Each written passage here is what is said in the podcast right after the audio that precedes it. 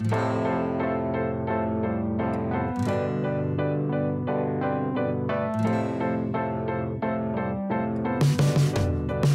morning, everyone, and welcome to Sunday Morning Forum at St. Luke's Episcopal Church.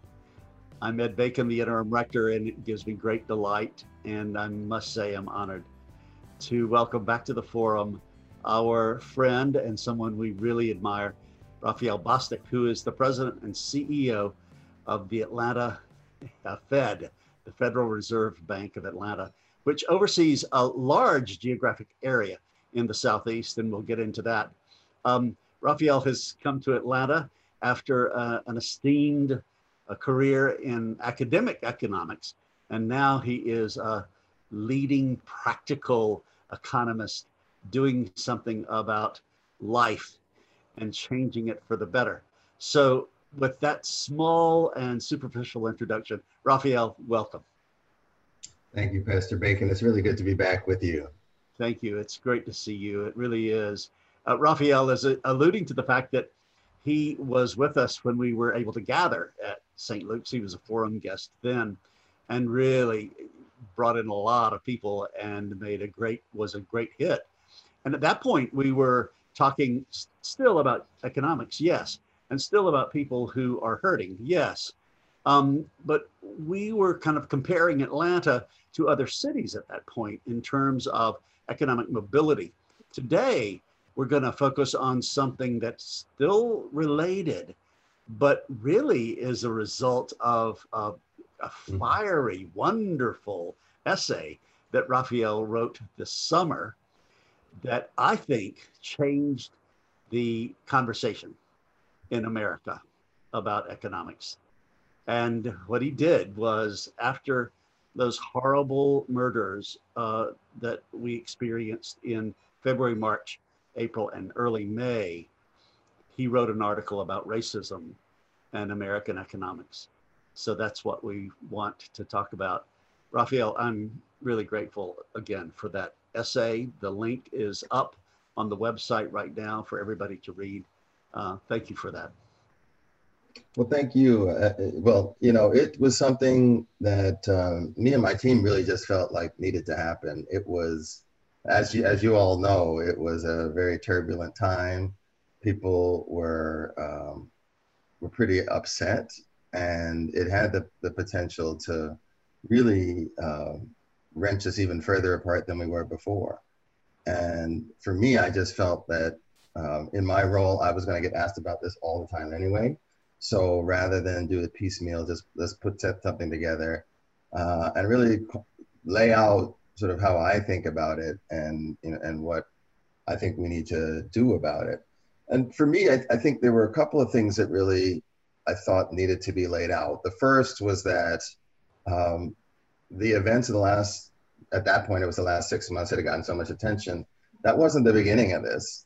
That was that that was just symptomatic of things that have been going on in the U.S. for for centuries, actually, in terms of institutions being tilted against African Americans, um, and I think it would, for me, it was important to place it in that context.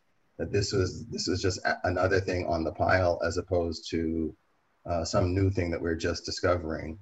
Um, the second thing that really was in my head was, um, you know, you hear a lot of talk about racism as something that's not moral, um, but it actually ha- it runs deeper than that, and it has real uh, economic implications uh, that touch all of us. You know, one one thing that I've learned in my many years on this planet now is that uh, to get people to do things, you really have to make a case that it's in their interest. Uh, that you know, morality is only going to take you so so far, and ultimately, if you want to see real investment, people have to think they're going to get something from it. They're going to benefit by it. Uh, for many people, morality is enough. That moral dimension is enough.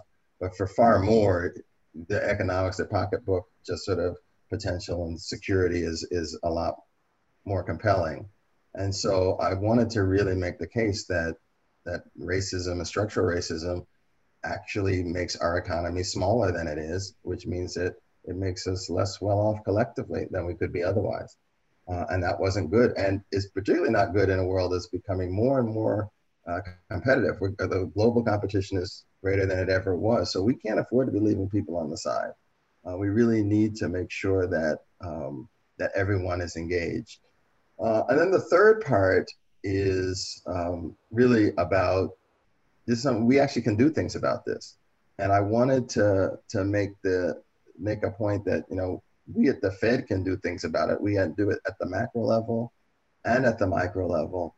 But I, I hope that people would see that, that that's true for everybody. That everybody can get up and do some things to try to make progress on this.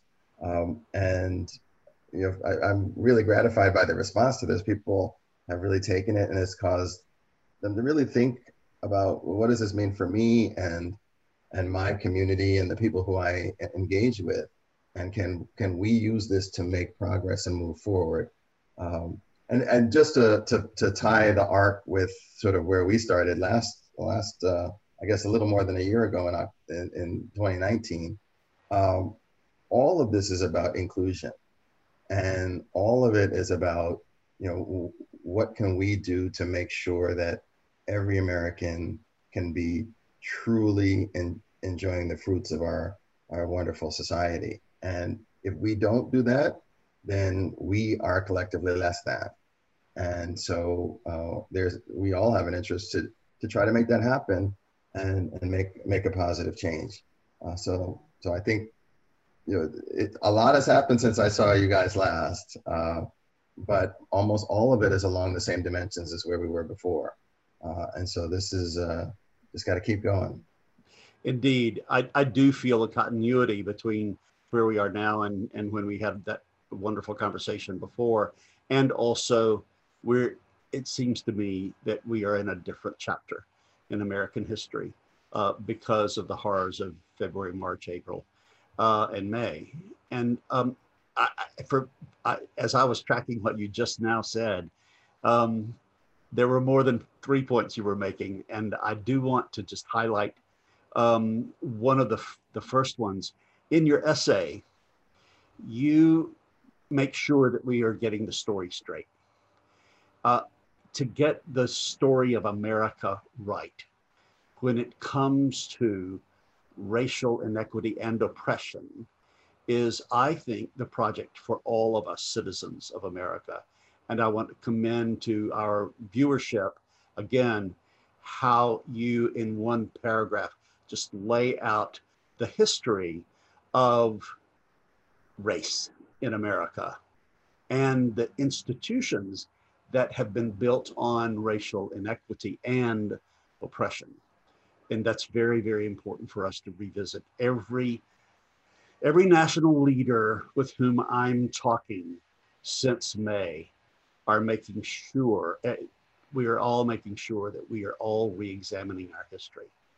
So people can reread that. I want to go on then to the point that um, I think we still need more converts about in America, and that is the reality of institutionalized, institutionalized racism or systemic racism. And you make a very important point about that. And we don't have to take up an awful lot of time, um, but I just want to know if, before we get to the role of the Fed, practical um, things that we're going to do, and and that you're helping lead us, and also a kind of a new world that you're painting for us, which is really quite inspiring. Let's just go back to the issue of systemic racism. Do you want to say anything else about the systemic nature of racism?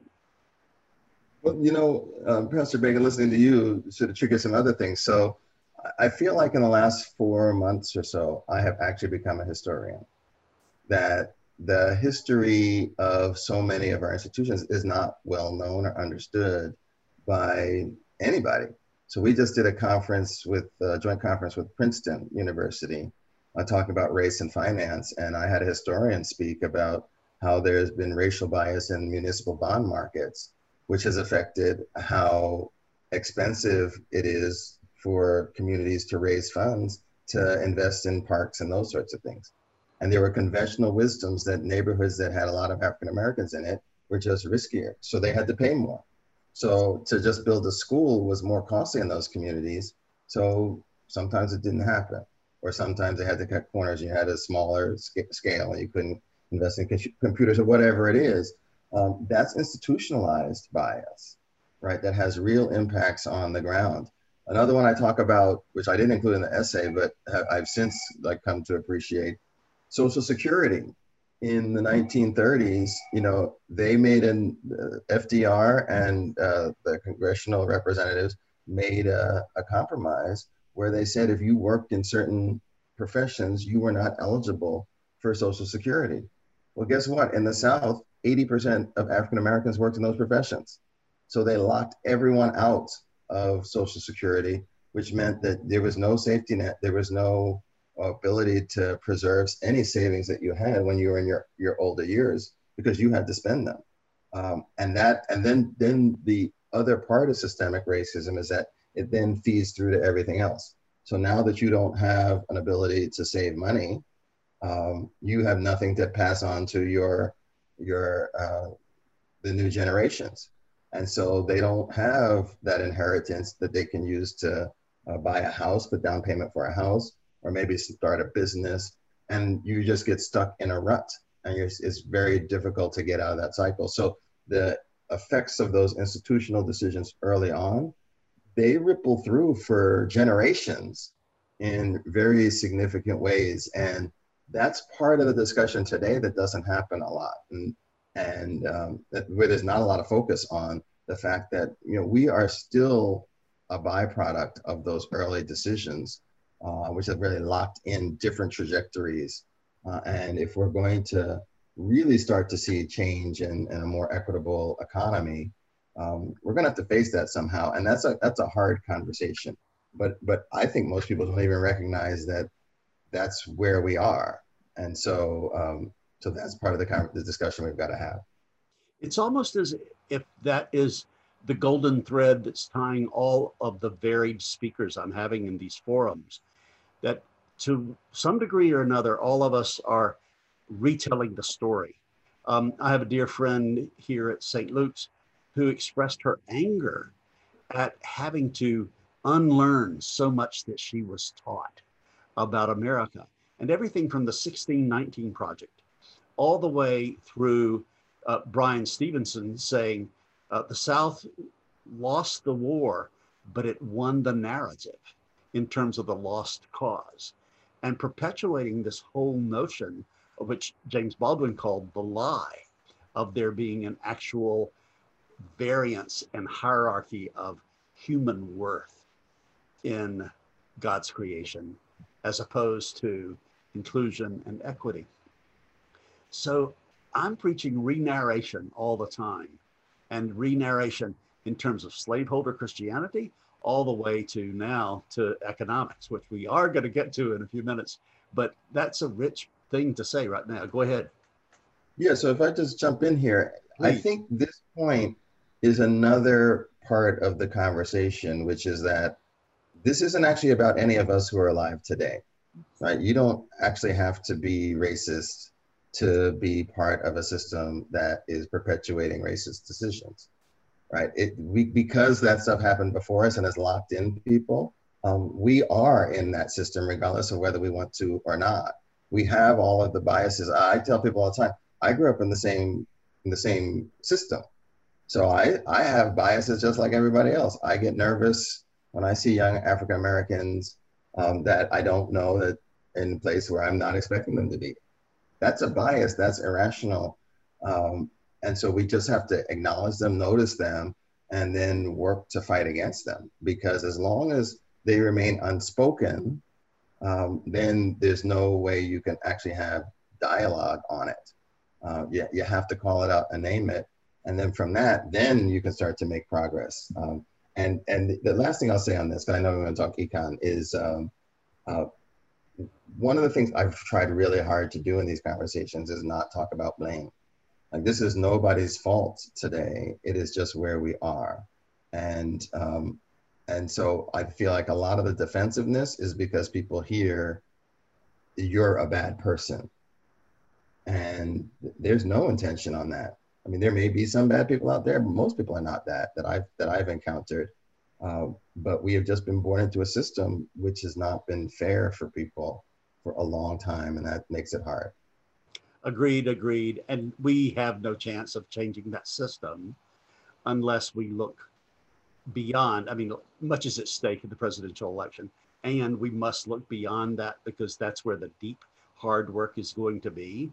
And in order for us to have a United States of America instead of a divided States of America, be it in terms of uh, economics or whatever, um, we are going to have to make America an, an attack free zone and stop this personal, divisive, polarizing uh, attack all the time.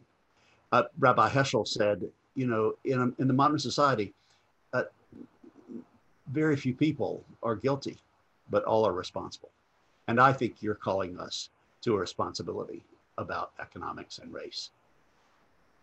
So let's talk about economics if we can. Um, oh, before we do, as a, as a way of going there, let me segue there by, by telling you this story. So I saw this New Yorker interview with Bryan Stevenson, who said, mm-hmm. and this was right after George Floyd was killed, uh, was murdered. Uh, he said, the protests are very, very important. I don't want to belittle them. And I want to say that the hard work is deeper than the protests. Well, soon after that article, I uh, hosted Beverly Tatum, uh, the Spelman College um, president emerita.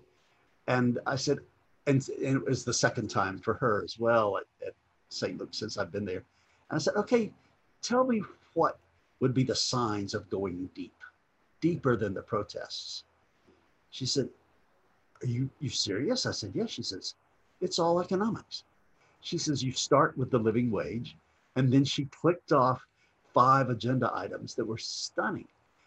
And so that's my way of coming to you, Raphael. And please, I want you to call me Ed, if I can call you Raphael. okay. All right. I can do that. Or I'll go back to talking about Professor Bostic or something like that. So, um, unpack. Well, number one, your thesis is our economy is weaker because of the existence of systemic racism than it otherwise would be. And anything you want to say about that thesis, and then kind of unpack the different aspects of American economy. Well, what I would say uh, to start is that underlying this thesis is that um, there's a fundamental humanity to everyone. And if everyone is truly human, then everyone has the human potential. And the boundaries on that are not different across people of different backgrounds, whether it be race or gender, sexual orientation, or whatever you want it to be, being left-handed, right? The, the, the range of talents and the ranges of ingenuity and intelligent are the same across all of these. So uh, that's the underlying thesis of all of this. It sort of it runs counter to some of the the supremacist viewpoint, which is that the the ceiling on people vary depending on what you look like or where you came from. I actually think that's just wrong. Uh, I think there's a lot of evidence to suggest that that's wrong. Um, if that's the case, then then is just as likely that the next great innovation is going to come from um, a poor African American woman than it is from Bill Gates's child. Um, and by not giving that African American woman a chance to innovate, by not giving her uh, a wraparound set of supports so that she can get skills and learn and do all those things, um, you are basically saying we're not going to get that innovation, and we may miss out on the next great, the next great idea, uh, and and that will be worse for all of us. Like how many of us have an iPhone or are benefiting by those these ideas reach into our society and become essential to it? We won't get on, on any of that. So if you think about what we need on one level, we need to make sure that every child, when they are born uh, and as they uh, grow up, grow up in an environment where we get them the essential skills and that essential confidence and the talents and mentors and networks so that they can have those ideas become real right? And and so there's a whole set of investments in that, in schooling, in uh, mentorship, in, um, in in networks, in safe streets, because in, stable housing, like all these things we know have important implications for what kids are going to do, like how they're going to live and what they're going to focus on, and that's super critical. So, so, so to me, changing the um, the child experience in America um, writ large to make sure that um, where you live doesn't uh, consign you to a a qualitatively worse experience. Um, that's that's job one. Then the second piece, and and you know, one one of the challenges here is that you know we've got to we got to sort of build the ship uh, so that people, the next people coming, can just get on the ship and go. But we also have a bunch of people who are already in the ship space, uh, and we got to think about them as well. So when you think about Dr. Tatum's living wage, that's for people today, right? That's for people who have who have gone through their their schooling, uh, and you know, for many of them, it, it didn't give them the step up and the potential. So we can't just forget about them. We actually have to think about what that looks like. And so, um, the living wage is one thing. One area where, where our bank is focusing a lot on is the workforce development infrastructure so that as people um, uh, either get disrupted out because of technology or through a COVID environment, uh, lose their job because they're in a service industry, um, we need an, an, infrastructure that allows them to reskill, to get trained into the, the jobs of tomorrow so they can be competitive and they're not left behind. And so we just uh, established a new, uh, a new uh, partnership with the Markle Foundation called the Rework America Alliance, where we're going to go to local governments and, and local community colleges and local businesses and try to work with them to redo um, and reimagine what a workforce training and workforce development infrastructure looks like to make that relevant. So, so it's those sorts of things that you have to do in today's world to, um, to make sure that, that, uh, that we include everyone. The other thing I think is important is um, for each of us to think about and really think critically at what are our networks? Like who do we talk to and who don't we talk to? You know, one of the most amazing things that I had the I've had the pleasure of listening to, and I just listened, was uh, the Chamber of Commerce um, meeting, Metro Atlanta Chamber meeting. Uh, one of the longtime Atlantans uh, basically yelled at the the audience, all of us, basically saying, you know, we've all said the right things, but we're not doing the right things. And he asked, How many of you have invited someone uh, of a different racial background to play golf? How many of you have actually been in the living room of an African American? Not just been in the living room, not, and that's not saying you had to do anything. And if, if you don't have networks that reflect that diversity, then it's hard to really appreciate how you bring that diversity into a broader context. And so I think we all need to, to look at our networks and look at who we talk to, how we talk to people, um, and who we're informed by uh, to make sure that it is inclusive. Uh, because then we actually becomes we. Um, you know, uh, Ed, you were talking about you know big love, and you said love your enemies. That's that's changing the network. That's changing the set of people who you're informed by.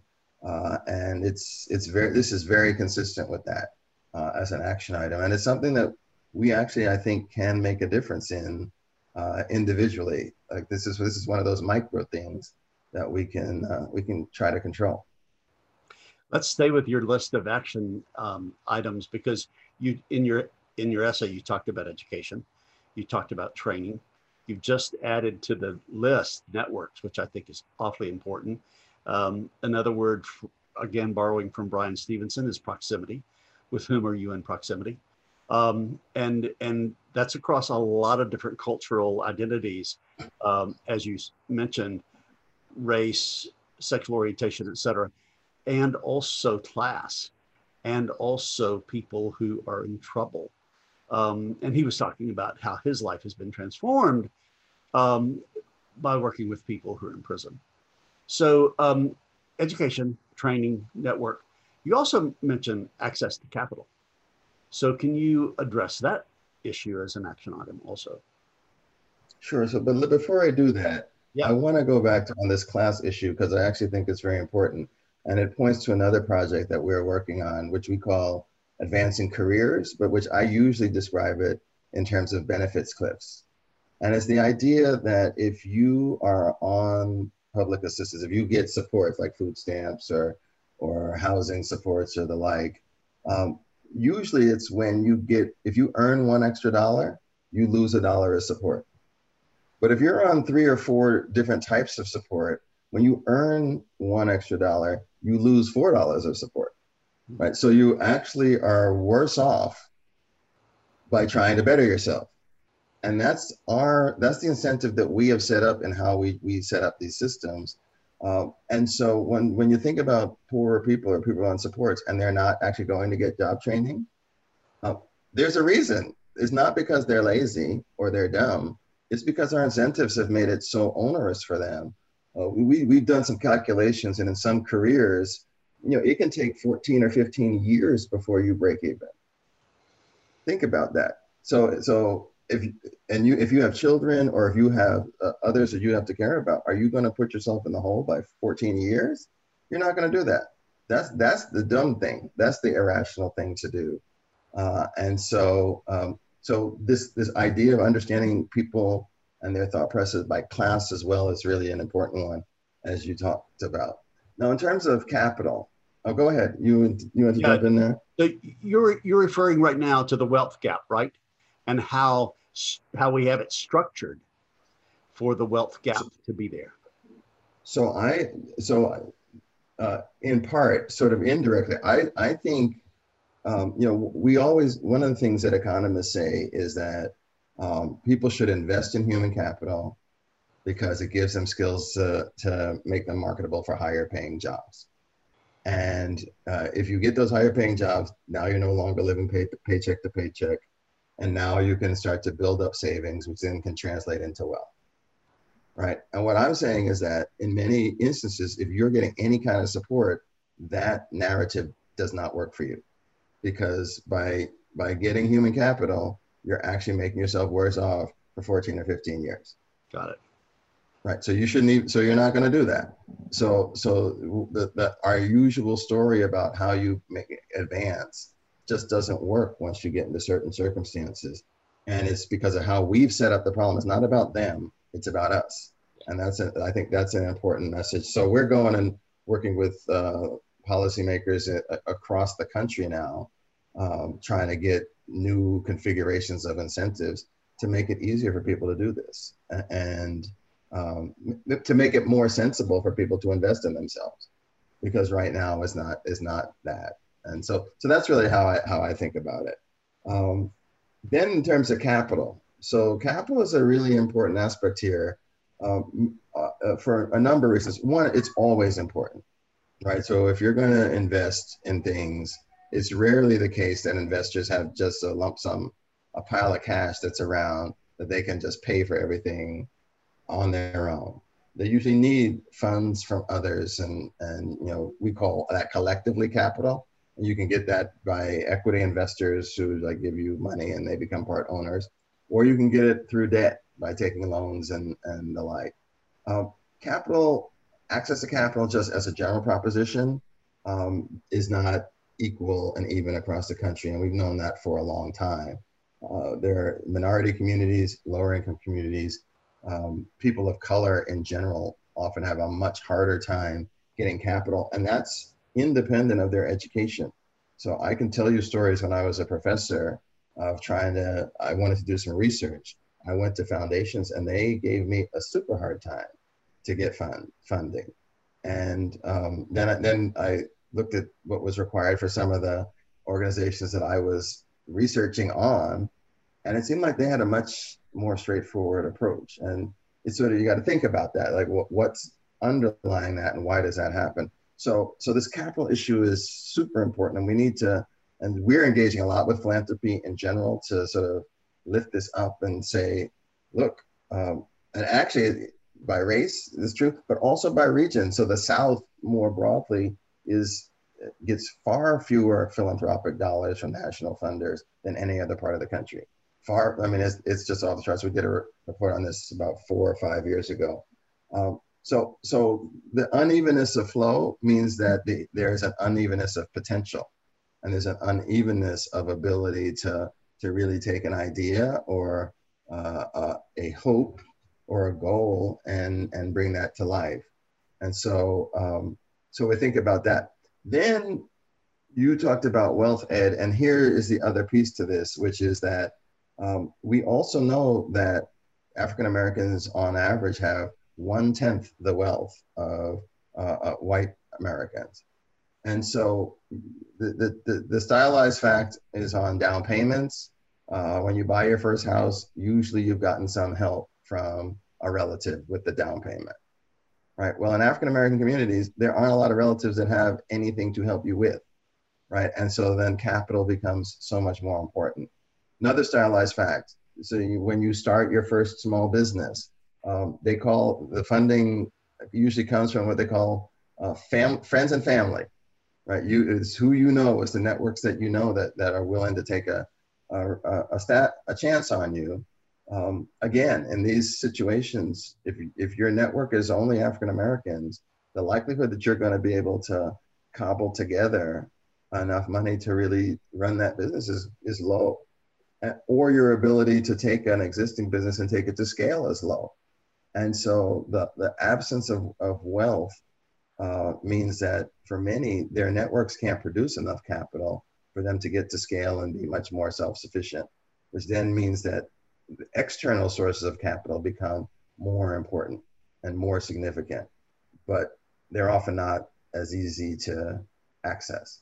And so it's, it's, a, it's a real conundrum. And, you know, I, I came out of that Princeton conference that I talked about really thinking hard about this. Like, how do we um, prevent people who live today from being penalized by the inability of their forefathers to generate wealth?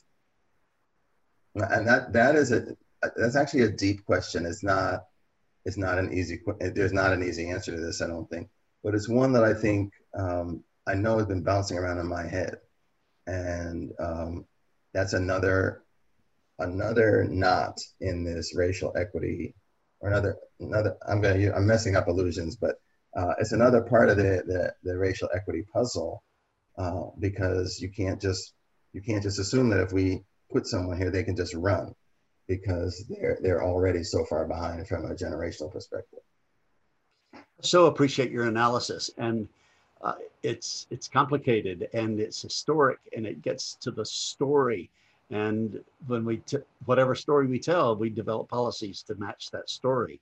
So i'm really really grateful for all of that. And it's time in our conversation to get to the action steps and understanding uh, the caveat that you just gave us that not all of these things can be turned around real quickly with action steps because there's some deep stuff going on as you became aware of in, in your reflections on the uh, Princeton gathering. However, I do know you and know a little bit about what's going on as a result of participating in a webinar that you and your counterpart in Boston and Minneapolis um, hosted, and I think you have more planned for that. Nevertheless, what, how are you organizing the Atlanta Fed and your staff uh, in terms of your action steps? Well, we're doing um, like a series of things. It's, it's actually, I was actually thinking about this a couple days ago, like the many dimensions that we're trying to weigh in here. And I was a, a little taken aback. We're, we're, we're, we're pretty out there on this. So at, at a very basic level, the, one of the first things we've started doing is just looking at our own internal policies. Like what things are we doing internally that might be um, making things more difficult for um, for our uh, lower income employees, but also for African Americans and people of diverse backgrounds. And we're really having different kind of conversations about this in ways that I think have been quite quite useful. I talked about uh, the Benefits Cliff Project. I talked about Rework America Alliance. We're doing a lot of partnerships to try to get our knowledge and our analytical firepower deployed in ways that can and result in actionable solutions. You know, one of the things that um, I was I've long been frustrated with with the Fed. I started at the Fed and we did these things. Is that we would have these great conferences, really smart people, some good proposals, uh, and then we would write it up in a volume and put it on a bookshelf, and hope that a policymaker would at some point stumble upon it, and then figure, oh, I can do this. Uh, and so we're one of the things I really appreciate now is we are not. That's not what we're doing. Like we we are we're actually not producing a lot of volumes to be put on bookshelves we're taking our stuff, we're trying to create tools that are pu- public facing, and we're trying to engage with decision makers so that they can uh, make decisions. They can actually make make uh, progress that can change. Um, we're also developing a lot of a lot of tools for people. Um, I, I, actually think that uh, one of the most important things uh, for us is to let people know all the things that we have. So we have a whole suite of things on financial literacy and, and um, uh, economic resilience that um, I think a lot of people don't know we, we have. Uh, and they're really aimed and targeted at regular people so that they can get uh, an understanding of, of how the world works. Uh, we are using uh, our relationships with banking institutions actually to, to try to get them to rethink um, ways that they might engage with their communities, uh, because I think that's an important thing as well. Another thing that we've just done is adopted a school. Um, in, and this is a short run thing, I'm just going to say that. In, in the current environment, because of um, the COVID situation, you know, where the schooling isn't necessarily happening uh, from a remote posture. And a lot of kids from some neighborhoods uh, don't have access to uh, broadband or may not have a laptop to really be able to do their training uh, or their schooling. And so the adoption is really, we're going to provide some, some training, we're going to provide some, some equipment that really allows for uh, some real change uh, and allows the kids not to fall behind because this is a potentially an at-risk situation for them. Um, we're actually, we actually, a couple of weeks ago, maybe a month and a half ago now in September, released a white paper about how do you think about um, the, the introduction of uh, innovations in uh, financial in the finance space, all these apps to do banking and the, the PayPal's and all that kind of stuff, to ask, are you guys thinking about what this means for financial inclusion? Uh, in, the, in the case there, we said, okay, what happens if you're from a community that mainly does things in cash, like a lot of Latino communities do, right? You're locked out of all these things right? And are we okay with that? And, and, and should we be okay with that moving forward to try to raise questions and to create new kinds of conversations? And then you talked about the racism and the economy series. Um, that's another one where um, I'm kind of surprised that we, we they, that we got this off the ground because it's truly non-fed.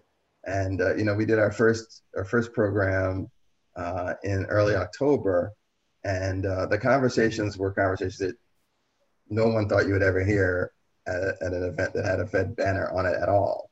Uh, and it was remarkable. It was truly remarkable. But it was uh, it was not angry in the way that it wasn't just yelling.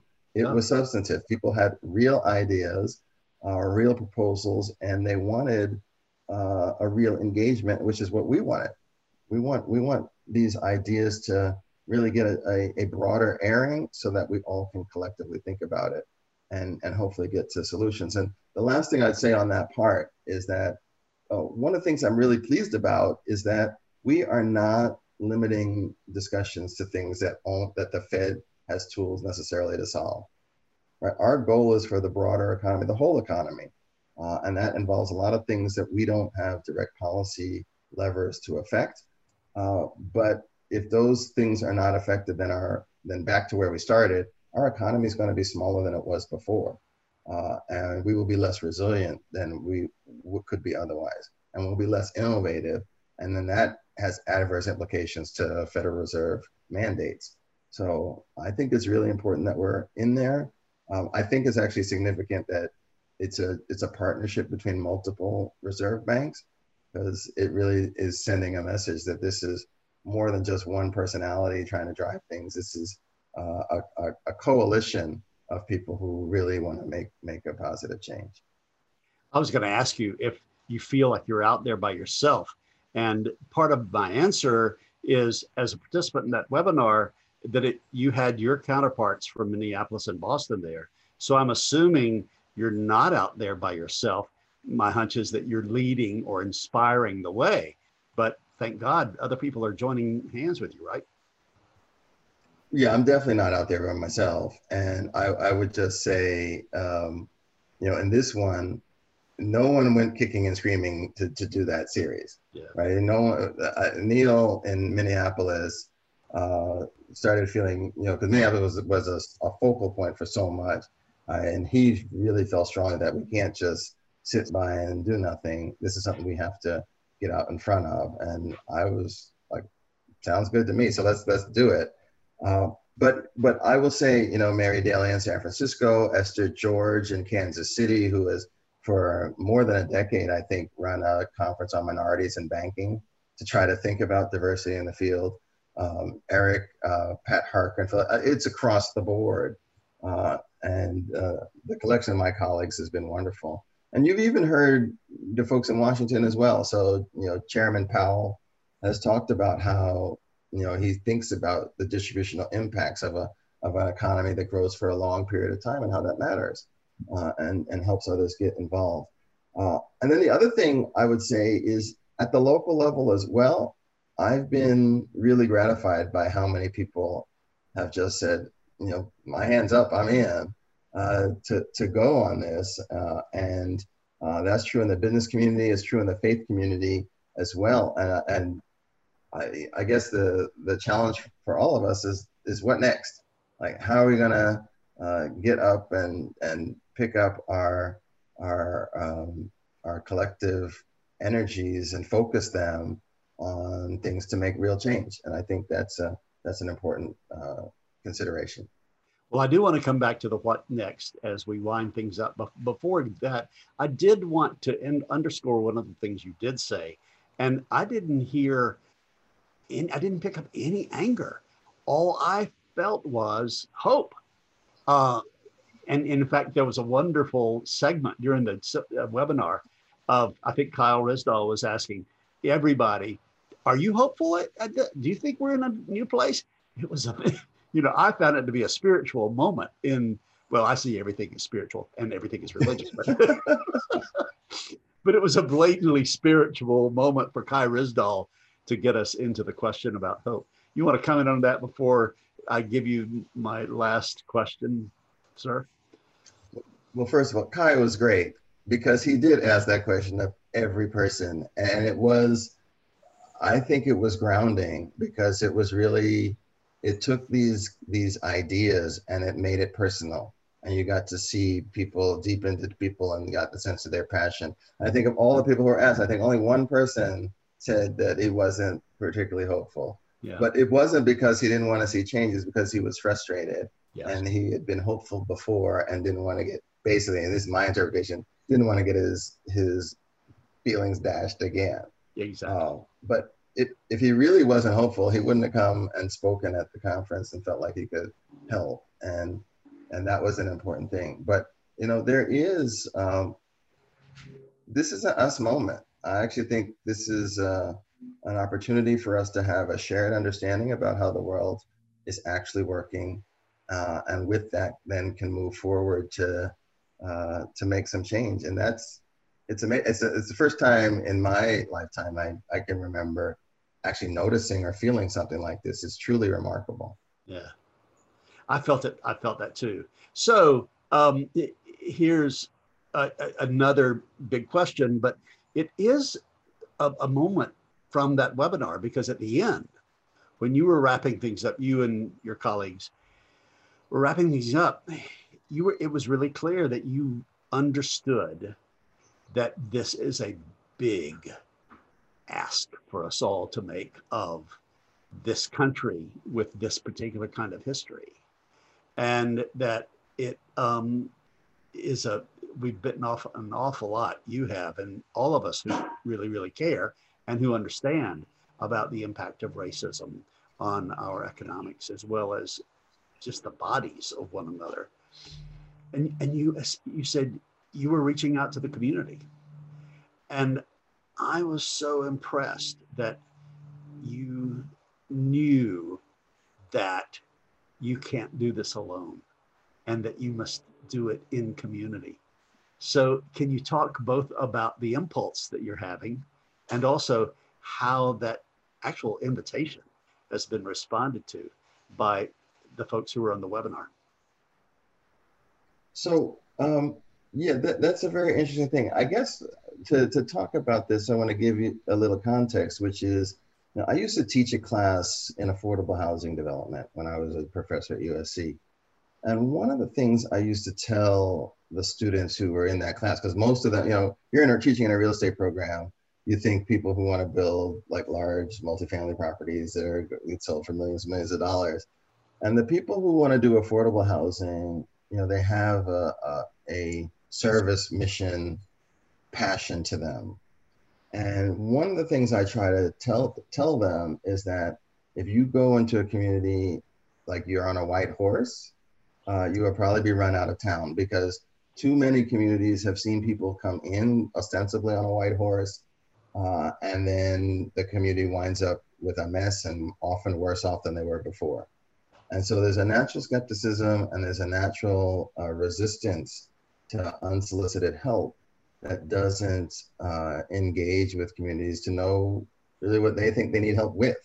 And so we are trying very hard to not be presumptuous and not think that we understand all of the, the ins and outs and what's really needed and really just ask. Uh, you know, we, we had actually had an impulse to start the econ- racism in the economy series in July, but we decided to stop and say, no, let's actually take some time to call some people, see sort of where things are, what's been done, what's known, uh, and then come back with something that's going to be placed in a much better context. And I think that was brilliant. I, to wait three months and to get much more informed, I think it positioned us in a way to make sure that we're going to talk about things that were real and that could uh, generate uh, broader support uh, in terms of action moving forward. And that's been great. Um, here in Atlanta, one, one of the things that I've been doing a lot of is uh, talking to local electeds. So a couple days ago, I talked to electeds from South Fulton. I've talked to people in Clayton County, and it's been interesting. In many of those instances, I think they have expected me to just flip into a speech about things, and I never do that. I say, look, I want to talk about what you're wrestling with.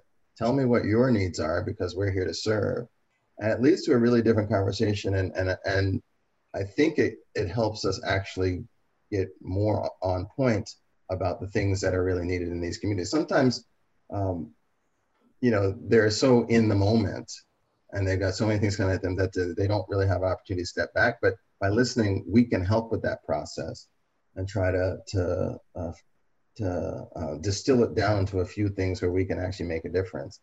Uh, and and those have been really really interesting and, and quite useful for us to understand uh, what's true in that community. But oftentimes, if it's true in one community, it's true in a lot of them.